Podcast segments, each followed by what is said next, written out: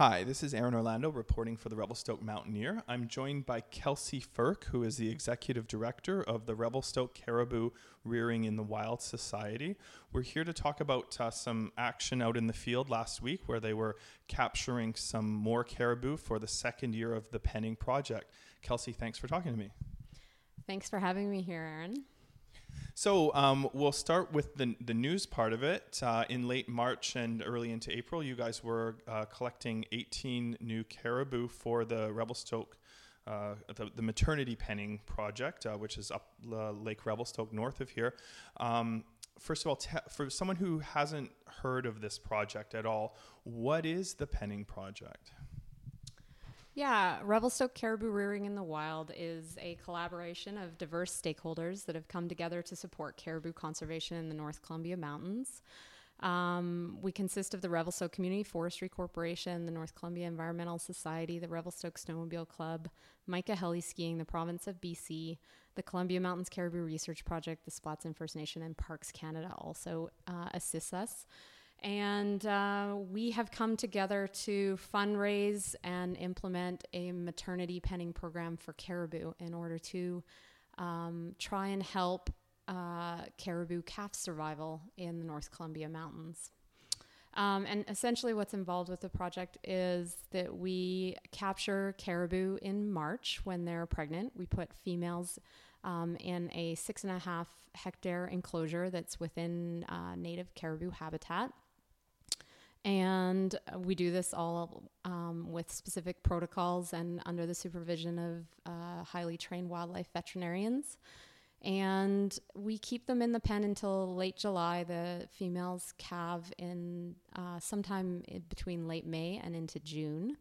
And the idea is, is that we keep the the uh, the young neonate uh, caribou calves in the pen where they're safe and uh, there are no predators and let them grow up until they're large enough and more capable of evading predators in the field. So you've just caught 18 new cows. Uh, tell me what's involved in, in wrangling that many animals. Tell me about the production. Yeah, it's quite the production. We had um, 27 staff on site for um, each of two days of capture. And essentially, there's two helicopters, um, some snowmobiles on site, and then uh, the pen itself. And so, caribou are captured in the field under the direction of an experienced wildlife biologist.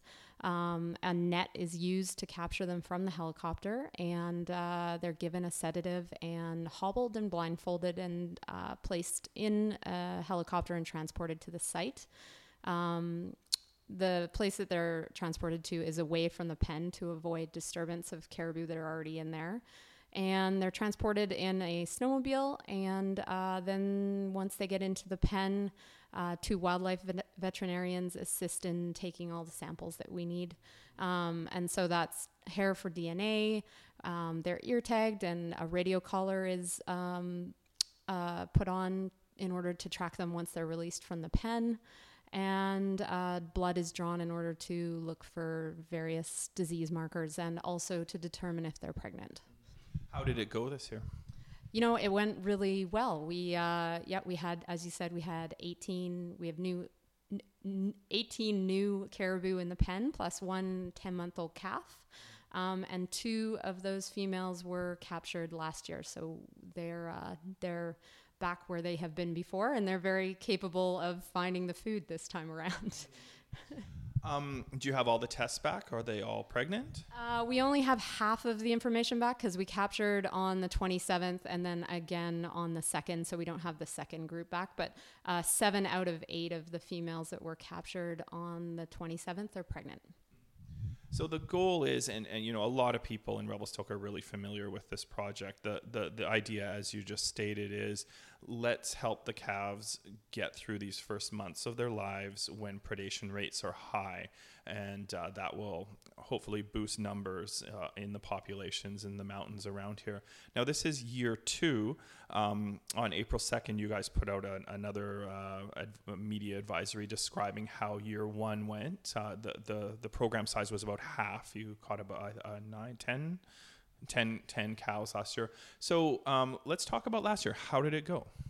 Yeah, last year we caught um, 10 adult females, and then there were two 10 month old calves at that time in March.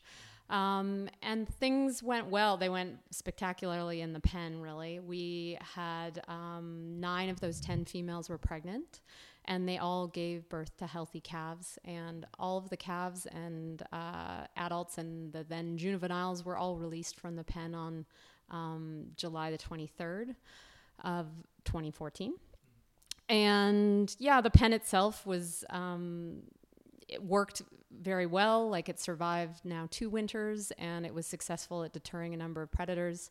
We have um, two shepherds that are full time living on the site. And uh, yeah, together, those two defenses did a good job at making sure that caribou were safe in the pen. Um, and yeah, we're thankful that we had no other issues in regards to that. On release, I, I noticed the, um, there was a lot of um, predators spotted in, in the area. You had grizzly bears, black bears, cougars, wolverines, coyotes. Uh, I think lynx. I think there was maybe uh, pretty much everyone out there. Uh, was it effective at keeping the animals uh, out, the predators out? Yeah, I think the combination of having staff on site that we're regularly, um, they go out, we have infrared wildlife cams uh, scattered throughout the area to keep track. They're regularly checked, and staff are out looking for tracks in the snow and then in the mud once spring comes along. And just having a human presence in the area definitely helps to deter animals. Um, and then we also had a Wolverine attempt to climb the fence, and he got it's an electric fence basically that covers. Um, a very tall uh, landscape cloth visual barrier, and the electric fence did deter one Wolverine. He got a bit of a shock and never came back. And so it seems like it was a, a real big success. You, you, know, the capture went well last year. Um, uh, the penning went well. The the release went well. How did it go after that? The the uh, the April report basically updates uh, until March of this year. How, how did they fare after that?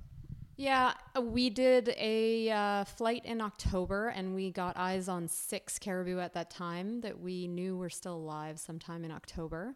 Um, three more we weren't sure about because we'd had um, we've had several uh, radio collars that expanded on the calves prematurely and fell off. So by the time March came around, though, we were left with two live caribou out of the nine that were released um, and several others were no longer at heel of their moms. So when we went to count them, there just was no calf with a with a female. All the females, all ten females, made it to March. Were continued to be alive. Um, which is an improvement on the historical survival or average survival in the North Columbia Mountains. So we had 100%, and historically it's around 80. Um, but the calf survival itself at two out of nine was uh, somewhat disappointing. Um, and it's essentially the same as what we uh, estimate in the wild population at the moment. So they they were roughly the same. So no significant improvement in calf survival. Um, a number of uh, possible explanations for that. Um, we had one of the nine caribou were were were eaten by wolves. We know that for sure. Um, and then the remaining six, we, as I said, we don't know what the cause of death was um, because of some failure in the technology. Um, however, it was a weird winter, and um, we're hoping that um, in in our next years that uh, we will have better success in regards to that. Um, because it was such a strange winter and it was very warm and it took a long time for the snowpack to develop in the subalpine, caribou spent a long time in the valley bottoms, which is their typical early winter habitat, and they weren't able to um, get up into the subalpine where they're spatially um, separated from predators. And the other thing was is there was a, quite a few rain events this winter that formed a crust on the snow and may have allowed for predators to get into the alpine when they would normally have a harder time of it. But all of that is just speculation, and um, we're hoping that the winter that we had this year is not typical. Yeah, in, in the report you uh, reference the I guess it was a, a measurement uh, in Rogers Pass saying that uh, snowfall was about half, precipitation was much higher, and average temperatures are about four degrees or so higher. The the the caribou, as I understand it, and maybe you can correct me, they have, they have the big snowshoe paws, and that's what gives them an advantage in the um, in the subalpine. They can uh, get away from predators as well as when the snow is high, access lichen that they eat, which is dangling from the trees up high. Yeah, you nailed it there. Yeah, we've g- they're um, in the early winter when there's not very much snow up high. They're down in the cedar hemlock forests, and they're essentially looking for uh, lichen down low on trees and for trees that just happen to have fallen over um, that contain a lot of lichen. And so things are a little bit rough for them in the fall. And as, as winter progresses, they are able to access that lichen that's quite a bit higher in the trees. And they essentially use, yeah, they use the snow as a ladder to access that stuff. So you had a survival rate that's almost exactly the average for um, um, wild um, ca- calves born in the wild. Um, i i for just being one year into the project, is is that a deterrent or, or a setback, or how, how do you deal with that going forward? What what's your thinking or the, the group's thinking? Yeah, I mean, there's no question that I am disappointed with the fact that we didn't have more calves survive until March. Yeah, there's no question. Um, in terms of all of the things that we have had control over in terms of managing the pen, the capture, the calving, um, and making sure that predators were excluded from the area, and the great community involvement that we've had. Like, we've had massive volunteer support for this project. We had over 330 hours of volunteer time dedicated this winter to the Revelstoke um, to picking lichen for caribou. So from that perspective, it's been a great success, and um, I am cautiously optimistic that the um, the high level of survival that we saw amongst adults is a very positive indicator that perhaps we're having a positive effect on adult survival, and I'm hopeful that in the years that come ahead here that uh, we will also have a better um, impact on calf survival. So obviously you've got uh, 18 new um, cows that you've taken in. So we're, we're, you're going forward this year. what sort of your long-term uh, plan for the project? Um, like I said, we'll uh, you know we'll we'll take a look at what our results are and move forward from there. But it's a three to five year pilot project, and essentially it has to be scaled up in order to have an impact, a significant impact on the population. So we'll see. Another um, thing that is mentioned in the in the report is the the, the females, the, the cows, intermingled with herds in the wild, and I know that's been an issue in other um, sort of more relocation uh, projects. Not which this is not. This is a bit different. W- was that a big success? Yeah, the females all on release actually went immediately into the subalpine, which is essentially their summer habitat, and we were all very happy to see that happen.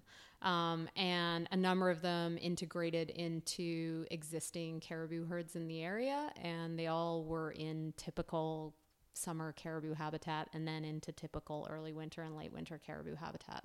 So, yeah, that was excellent to see.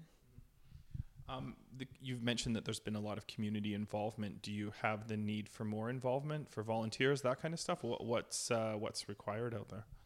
Yeah, always. We definitely need people to help with lichen picking. We had, as I said, um, a number of very, very dedicated volunteers here this winter. We've got um, our board dedicates many, many hundreds of hours to this operation. And so, yeah, we're definitely looking for people. And um, depending on what their skill sets, I can I can get people to uh, get involved. I would love to love to have more people. Are they doing that out ski touring, out on ATVs, hiking? How how yeah. can do just do I just go round up some lichen and show up, or what do you do? Um, they can contact us via the website, and I can put them in touch with the right people. In the wintertime, uh, we've been using the lichen at the Revelstoke Mountain Resort. Um, they've offered us uh, some tickets, free tickets for people that are lichen picking, which is very generous of them. And we have a coordinator that comes out and will talk your ear off about all sorts of things caribou. And you can hang out um, on a sunny day and pick some lichen off of trees. We do it on weekends and usually one day during the week, and that's during the ski season. Uh, we may be also organizing some more spring, uh, so probably summer and fall events too. So if you're interested, please do get in, ch- in touch. Kelsey Furk is the executive director of the Revelstoke Caribou Rearing in the Wild Society. Kelsey, thanks so much for talking with me today. Okay, thanks, Aaron. And I just did want to um, mention that we have a number of funders that make this project possible. Let's go for it. the um, there's a whole list of funders on our website under contributors, and I will mention the major funders here, and that's the Government of Canada, the Province of BC, Shell Canada, Parks Canada, Columbia Basin Trust, the Revelstoke Community Forestry Corporation, the Fish and Wildlife Compensation Program, Downie Timber, Golder and Associates, and Selkirk Tangiers Heli Skiing were all major funders, and there are many, many, many other businesses um, and local people that have contributed to this project. So I do want to say thank you very much, and I uh, encourage people to take a look at our website at rcrw.ca. And just following on that, um, on the question about helping with the lichen, um, are you looking for financial contributions or other in-kind contributions? Uh, if so, what are they? Or if someone has an idea, how can they uh, find out about uh, what you need? Yeah, it depends on the time of year, but the best bet would to just be to get in touch with us via our uh, email. It's rcrwsociety at gmail.com. Kelsey, thanks so much. Thank you.